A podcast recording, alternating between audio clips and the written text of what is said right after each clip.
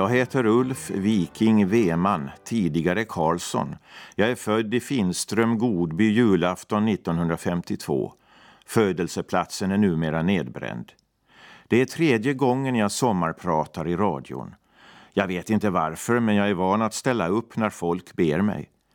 Mitt liv är kanske inte så spännande. Ännu måste jag väl tillägga, men kanske ganska mångfacetterat. Förra gången jag sommarpratade, för 15 år sedan, låg min pappa för döden. Då handlade det en hel del om honom och om resorna till sjöss på hans båtar. Nu glider min 94-åriga mamma långsamt bort. Det är hennes tur att få lite cred nu. Hur klarade jag pensioneringen för två och ett halvt år sedan? Ja, den eviga semestern var ingen dans på rosor till att börja med. Och varför ger jag mig som journalist in i politiken? Otänkbart när jag jobbade som journalist. Och vad är det som gör att män i övre medelåldern dammar av gamla intressen? Det ska handla en hel del om världens bästa pop och rockgrupp genom tiderna, The Beatles, och staden Liverpool, och om musiken, sången och gitarren.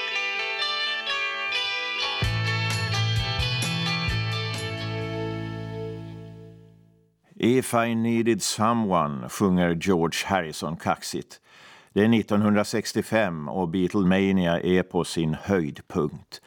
När det riktigt begav sig på 60-talet hade jag ingen grammofon. Men när vi flyttade till Alingsås i Västsverige sommaren 1966 fick jag tillgång till en och jag kunde köpa skivor för slantar jag jobbat ihop under sommaren. Men det var först 2009, första resan till Liverpool och International Beatle Week och då de ommastrade Beatles-albumen kom ut i CD-box den hösten som min Beatlemania tog riktigt fart. Främst tack vare en tjatig kompis, Guy Carlson, och sedermera hans bror Elof Loffe Carlson och deras Beatles coverband The Taxman. Två mycket goda vänner, och till Liverpool åkte vi. Vad kan man inte åstadkomma med lite hjälp från sina vänner?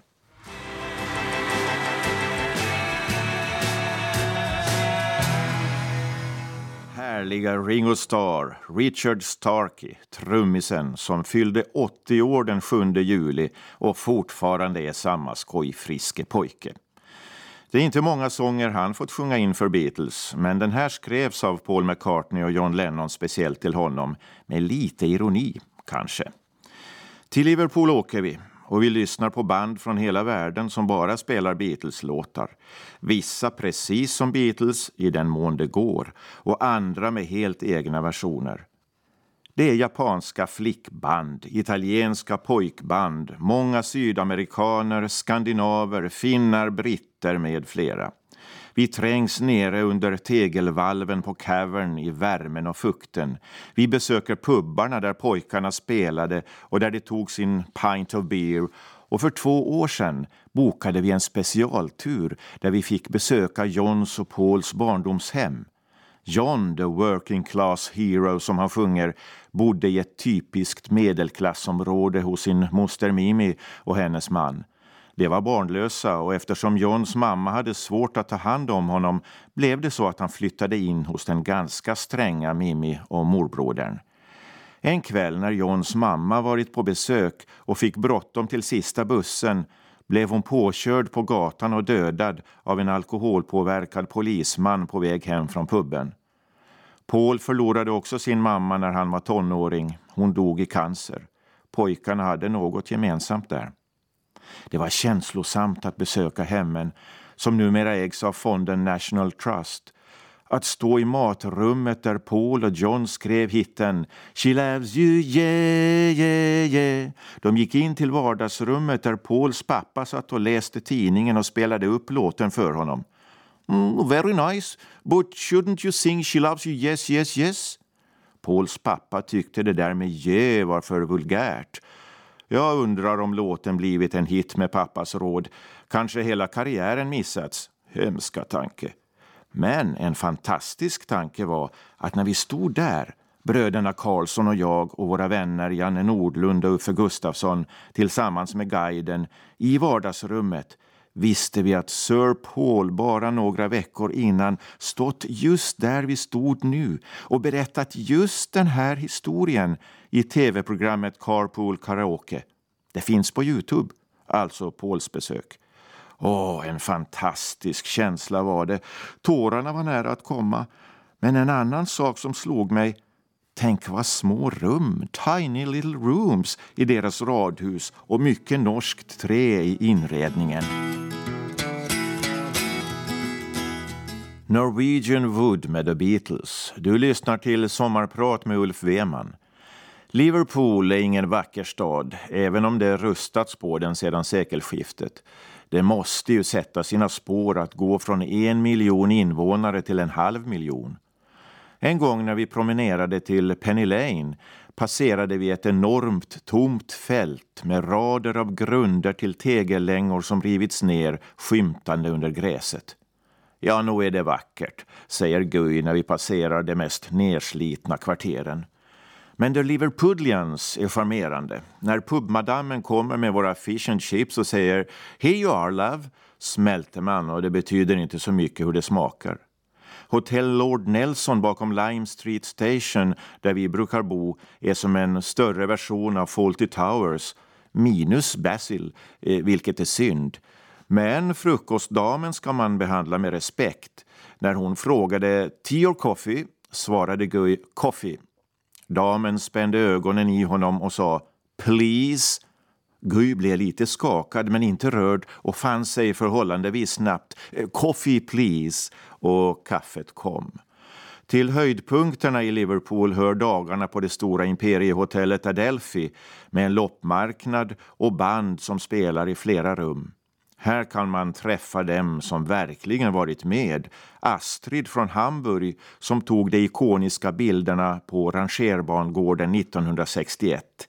Eller var det 1960? Eh, med killarna i läderoutfits. Hon dog tidigare i år. Klaus från Hamburg som var ihop med Astrid innan Stu Sutcliffe, Beatles första basist, blev ihop med henne och som tecknade det fantastiska omslaget till Revolver-albumet. Men där brukar också finnas äldre timida gentlemen som var med i John Lennons första band, The Quarrymen. För två år sedan var i alla fall en av dem kvar och jag tog en bild av honom flankerad av bröderna Carlson. Elof hade en Jimi Hendrix-skjorta på sig av någon outgrundlig anledning. Men nog kunde gitarrerna kvida också i Beatles låtar. Det lite pinsamma är att det är Eric Clapton som spelar sologitarren i den här låten While My Guitar Gently Weeps och inte George Harrison, en länge bevarad hemlighet. Men det var ju inga problem för George för det var han som bad Eric att komma till studion. En annan orsak att åka till Liverpool är fotbollen. Vi, alltså Guy och jag och Janne och Uffe håller på The Reds, årets mästare. Elof tycker fotboll är onödigt. Det tar för mycket tid från musiken. Och Beatlarna var inte heller intresserade av fotboll. Man fick tjejer mycket lättare när man spelade i band. Enda fotbollsanknytningen var möjligen Pauls pappa, men han höll på Everton, de blå. Lite pinsamt det också. Det är inte bara vi som åker på Beatlesveckan i Liverpool. Vi har haft våra fruar med, våra jokos, våra barn, våra vänner och nästan varje år stöter man på ålänningar som åkt dit på andra vägar. Men i år blir det ju ingen Beatles-vecka i Liverpool av känd anledning. Ja, allt det här har lett fram till ett stort intresse för gitarrer och att jag har återupptagit ungdomens spelande som var på en rudimentär nivå och fortfarande är det men som tur är har jag en duktig och mycket erfaren gitarrist med mig, Elof. I tre och ett halvt år, snart 150 gånger, har vi träffats och spelat och sjungit. Varje torsdag som regel, även om vi ibland får hoppa över en vecka. Och så uppträder vi ibland och så spelar vi gatumusik på sommaren. Vi kallar det gubbterapi. Man övar koncentration, fingerfärdighet, röstresurser, balans och koordination. De låtarna ni hör här i programmet har vi på vår repertoar. Och det är inte alls bara Beatles, även om vi började med de låtarna. Den senaste vi plockat upp är en aktuell hit. Mando Diao med Själens skrubbsår som frontmannen Björn Dixgårds föräldrar skrivit. Och skrubbsår får man ju vartefter livet levs. Vissa får mer, andra mindre. Jag har nog fått mina också, men jag är rätt seg när det gäller. Kanske ett arv från mor Ebba. Hon är 94 år, varit med om mycket, men glider nu långsamt bort till en annan värld. Hennes uppväxt präglades av knapphet och de hårda villkor som fortfarande gällde på 1920 och 30-talen på landet för dem som inte var självägande bönder eller hade utbildning mer än sex år i folkskola. Men det fanns också en gemenskap och man hjälpte varandra där det gick. Och mamma sjöng. Ännu för något år sedan hade hon en bra röst. Sjung Ebba, sjung, sa gubbarna hos hennes farfar, skomakar-Veman. i Östanå. Du får tio penny. Och Ebba sjöng. Hon flyttade till Helsingfors i sena tonåren jobbade som hembiträde först hos släktingar. Det var brinnande krig. En gång när hon var på bio med en väninna small det till så dammet yrde i biosalongen. När de chockade besökarna väl kommit ut på gatan var huset på andra sidan i ruiner. Några år efter kriget fick Ebba och näst äldsta systern Rut det var fyra vackra systrar Veman, hjälp med att få tillstånd att åka till Sverige tre månader och arbeta. Det blev på Barnens ö i Roslagen. En av barnen på sommarkollot det året var Sven-Bertil Taube. Jag berättade det här för Sven-Bertil en gång när jag intervjuade honom och han skrattade gott åt minnena från sommaren på Väddö. Efter tre månader måste systrarna åka hem men då var det en snäll person med kontakter som fixade ett ytterligare tre månaders uppehålls och arbetstillstånd i Sverige och då bar det av till Skenäs gård i Vingåker i Sörmland och familjen Palmstierna. Snacka om att komma till en främmande miljö med middagsbjudningar där det gällde att föra sig också som serveringspersonal. Men flickorna Veman klarade skivan och när det slutade innan julen fick de kläder av fru Palmstierna och de hade också pengar att köpa nya skor. Så det var två välklädda systrar Weman som efter hemkomsten flanerade i bristens Helsingfors innan 50-talet bröt in med lite bättre tider. Ebba fick sedan genom familjen Brandt med motorcykeltävlande herre i huset kontorsjobb på Huvudstadsbladet. En finnig Jörn Donner med cigaretten i mungipan kunde komma och begära honoraret för något han skrivit i tidningen. Men så träffade Ebba Sven från Kimito. The Beatles Something, som Frank Sinatra en gång tyckte var den finaste kärlekssången Lennon McCartney skrivit. Det är bara det att det är George Harrisons låt. Jag heter Ulf Weman och ni lyssnar till mitt sommarprat i Ålands Radio. Det är lite speciellt i vår släkt hur vanligt det är att två systrar hittar varsin bror och tvärtom då förstås. Pappas yngre bror var ihop med Ebbas yngre syster och så träffades mamma och pappa. Jag har en dubbelkusin som genetiskt måste stå mig så nära man kan utan att vara syskon. Min mormor och hennes syster gifte sig med varsin bror Veman. så jag har även dubbelsmå kusiner. En av dem bor i Mariehamn. Mammas yngre syster gifte sedermera om sig med deras yngsta systers mans bror så det finns även dubbelkusiner bland mina andra kusiner. Nåväl, mamma och pappa blev ett par och pappa tog tag i sin dröm att utbilda sig och gå till sjöss. Han gav upp tanken att jobba som lastbilschaufför i Helsingfors och de nygifta flyttade till Mariehamn till höstterminen 1952 och pappa började på Sjöfartsläroverket och mamma måste ge upp sitt arbetsliv. Jag var redan på gång. Jag flyttade med så att säga. För ett par år sedan köpte jag en bandare och intervjuade mamma och lät henne berätta om sitt liv. Det var som att komma till en mörk säck, sa hon om den tunga ensamma hösten i Mariehamn 1952. För 68 år sedan var inte min hemstad särskilt häv, i alla fall inte i jämförelse med Helsingfors. Och inga vänner hade Ebba här i början. Det blåste hela tiden, minns hon. Det var ingen liten uppoffring hon fick göra, mamma, men det var vad som förväntades av en kvinna.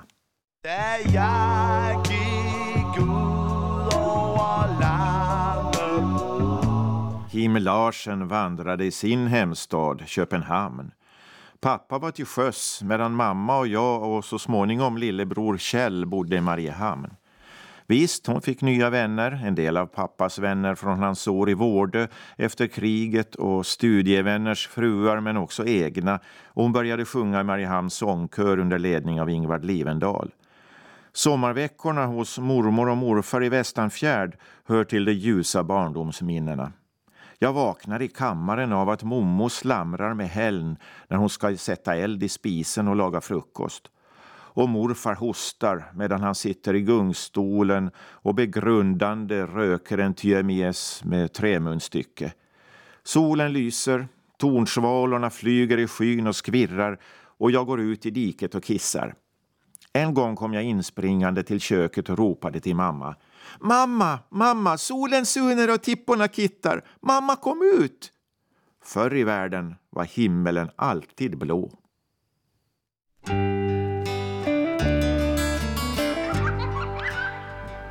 Barbro Hörbergs djupt ironiska sång om barndomen förr. Och visst läste jag också Far rar och Mor ror i folkskolans läsebok. Mamma lärde mig bokstäverna innan jag som sexåring beträdde skolans värld den 1 september 1959 i Övernäs skola i Mariehamn. Vi bodde i Gustafssons hus på Ålandsvägen 30 så skolvägen var inte så lång. Men ändå kunde man råka illa ut längs vägen. En kille i en parallellklass eh, tyckte väl att jag behövde tuktas så han tog upp en stor sten och slog den i skallen på mig. Men då var vi en bit ner på Styrmansgatan och var inom synhåll för mamma som kikade ut genom köksfönstret medveten om att jag snart borde vara hemma efter skoldagen. Hon rusade förstås ner och ropade några väl valda ord åt killen. Jag kommer inte ihåg vad han heter men vill minnas att han bodde i Möbelcityhuset nere vid Bussplan. Ja, lika bra att jag glömt honom, för jag är tydligen långsint när jag nu tar upp den här saken igen. Men så, 1966, den 1 juni, gick sedan flyttlasset till Sverige. Jag kom tillbaka till Åland redan tio år senare som praktikant här på radion. Kontakterna till Åland fanns kvar. Vi var ju i alla fall några sommarveckor på stugan i Vårdö varje år. Och min kompis Offe Selander i Böndernas hus släppte jag aldrig kontakten med. Fast jag försvann till Sverige och fast han hade fräckheten att göra samma sak när jag flyttade tillbaka. För fem år sedan hjälpte jag mamma att flytta tillbaka till Mariehamn efter 49 år i Sverige. Inte heller den här gången var det en lätt flytt. Hur många vänner har man kvar i 90 års ålder? Jo, några, men alla inte i så gott skick. Inte var det heller så lätt för mig att ha mamma nära och se hur ett liv sakta monteras ner. Mycken oro och ensamhet trots mina besök, men också humorn och skarpheten kvar i glimtar. För ett år sedan fick hon äntligen serviceboende, men inte heller det var en lätt flytt. Från ett vackert hem till ett litet rum. Jag bor som i en butka. Och fredagen den 13 mars var det mitt sista besök på avdelningen. Tack vare en tillmötesgående personal har jag i alla fall fått ta ut henne ett par gånger i veckan. Men stängningen har tagit på och skyndat på en annars oundviklig nedgång. Hon finns inte kvar längre, inte på riktigt inte som det var. Kim Larsen, This is my life. Ni lyssnar till mig, Ulf Weman och mitt sommarprat i Ålands Radio. Stängningen av äldreboendena utan att sätta till extra resurser för att kompensera för de anhörigas uteslutande är en sak som politikerna och tjänstemännen måste utvärdera noga.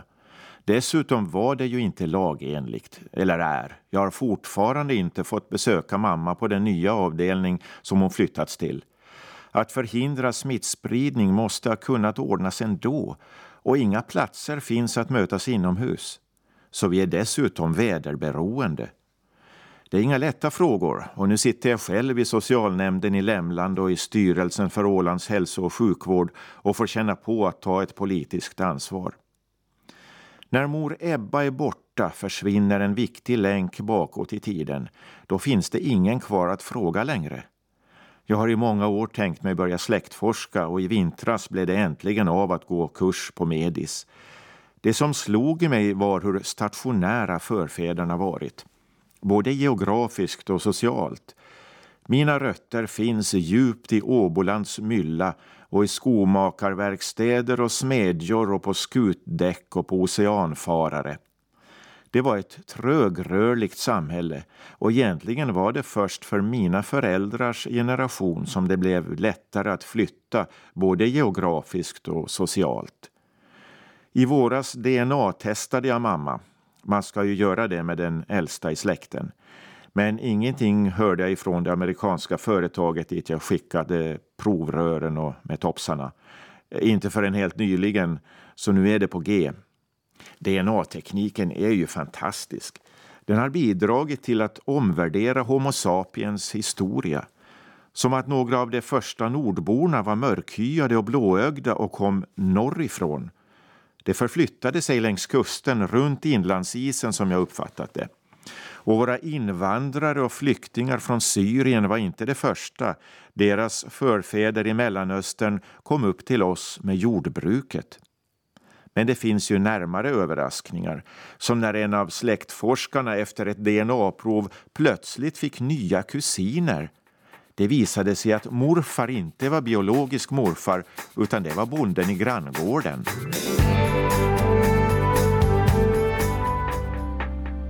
Bruce Springsteen väntande på ett tåg i Tucson, Arizona. Så visst kan man stöta på överraskningar när man släktforskar. Vad hände exempelvis min morfars farfar, smedsgesällen Herman Weman, när han plötsligt en sommardag 1867 kollade vippen på en gata i Åbo? Han var bara 36 år och efterlämnade hustru och två små pojkar. Död å gata 15 7 1867 står det i kommunionboken. Tidningen Åbo Underrättelser ger ingen vidare vägledning i frågan, bara en vanlig dödsnotering. Likaså dödboken samt att fattigkassan betalade för begravningen. Det var väl viktigt att notera kan tänka. Pojkarna klarade sig och flyttade båda i vuxen ålder till Västanfjärd på Kimitoön, där den äldre, min morfars far, blev känd som skomakarveman och hans yngre bror som målarveman. Jag blev senare känd som journalistveman, ja, eller kanske inte. Min farfars sida är ännu outforskad. Isak Emanuel Karlsson dog redan 1931 i magkräfta, bara 41 år gammal. Han kom från Pargas och där har de inte varit så flitiga med att mikrofilma och digitalisera kyrkböckerna. Men jag får väl skriva till församlingen. Är det sant att han arbetade som predikant i Amerika? Är det sant att han efter hemkomsten till Finland hade en revolver i fickan när han gick ut i byn på kvällen för att spela kort med kompisarna? Ja, no, det kanske inte står i kyrkboken. Men sjöman var han på 10-talet jag har hans fina anteckningsbok där han med prydlig handstil skrivit ner massor med sångtexter och ibland noterat var i världen och på vilket fartyg det skedde. Skrivet ombord på SS Mercator på Sydostpassaden den 20 september 1914 står det på en sida. Och vi har också kvar Isak Karlssons fiol som dotter Linn fått av sin farfar. Jag grämer mig fortfarande att jag inte pratade mer med min pappa medan han levde och tänker på honom ofta, ännu 15 år efter hans död.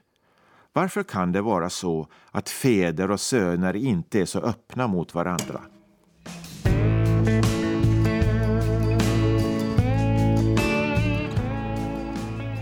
Totta Näslund i Dan Hylanders fina låt om far-son-relationen Hjärtats slutna rum ni lyssnar till Ulf Weman som sommarpratar och jag säger öppna hjärtat så länge det finns tid. Det är slutsatsen.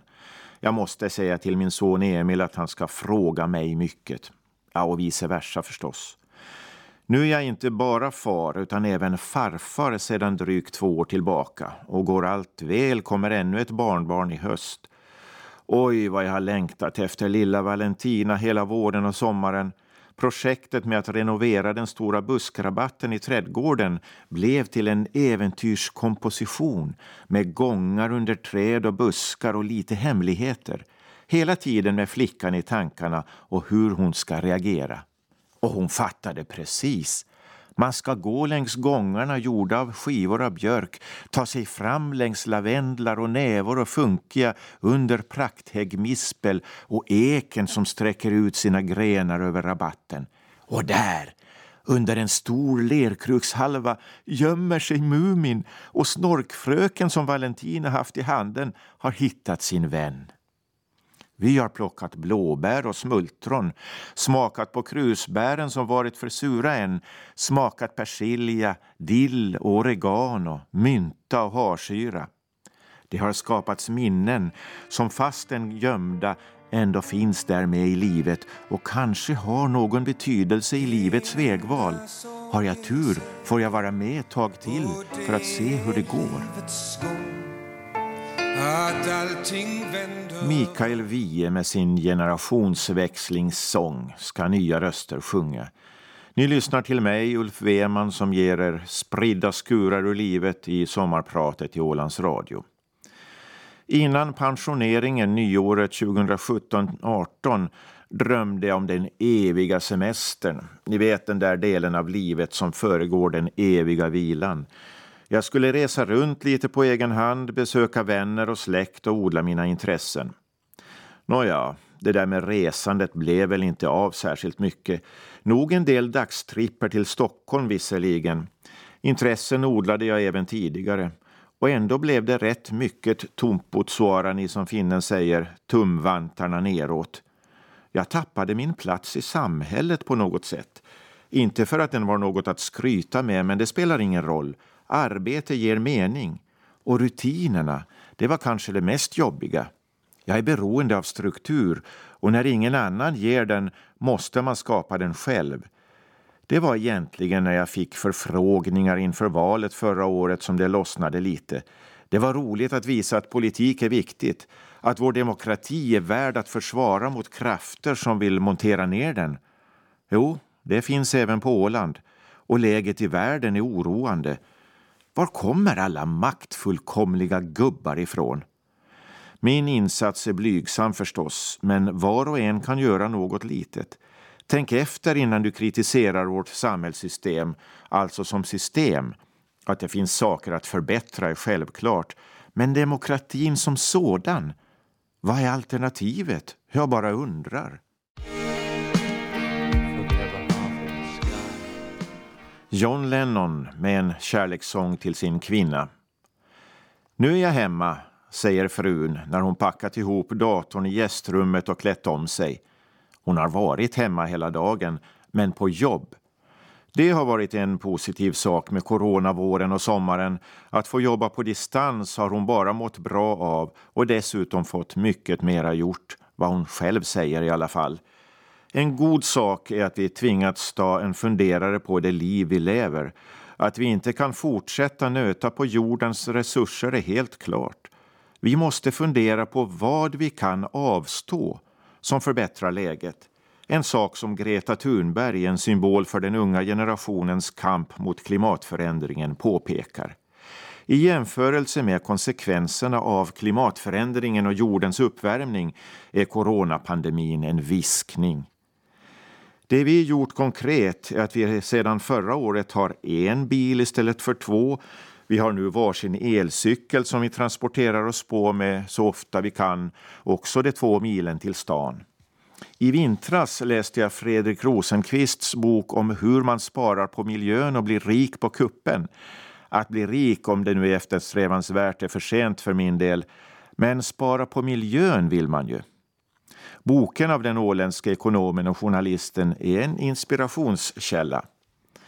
Det som inte varit så bra med coronapandemin, om jag ser det så här i mindre perspektiv, är alla inställda evenemang. I vintras repeterade vi en kombinerad teater och cirkusföreställning i Stadshuset under ledning av Arn-Henrik Blomqvist. Det skulle bli premiär den 1 april och vi skulle ut och spela föreställningen i Hamar i Norge, Kristi himmelfärdshelgen i maj. Den 20 mars hade vi vår senaste repetition. Vi filmade den för att veta var vi är i processen när vi tar upp den igen i höst, förhoppningsvis. Intermezzokörens vårkonsert frös inne Och nu har vi tvingats skjuta upp höstens jubileumskonserter ett år. Trist. Men samtidigt har det varit skönt att vara hemma och odla sin trädgård ur alla aspekter och träffa kusiner som jag inte träffat på åratal och vara nära sina vänner. För man vet inte hur länge vi kan träffas i det här livet. I augusti i fjol var jag på en tripp till ungdomsstaden Alingsås och hälsade på vänner. På hösten hade en av dem drabbats av en hjärntumör som hon ännu kämpar mot. Här är en sång till de verkligt goda vännerna. Mikael Wiehe med sin sång till sin vän Björn Afzelius när han fick veta att Björn var sjuk. Sköt om varandra och ha en fin fortsättning på sommaren. Peace and love.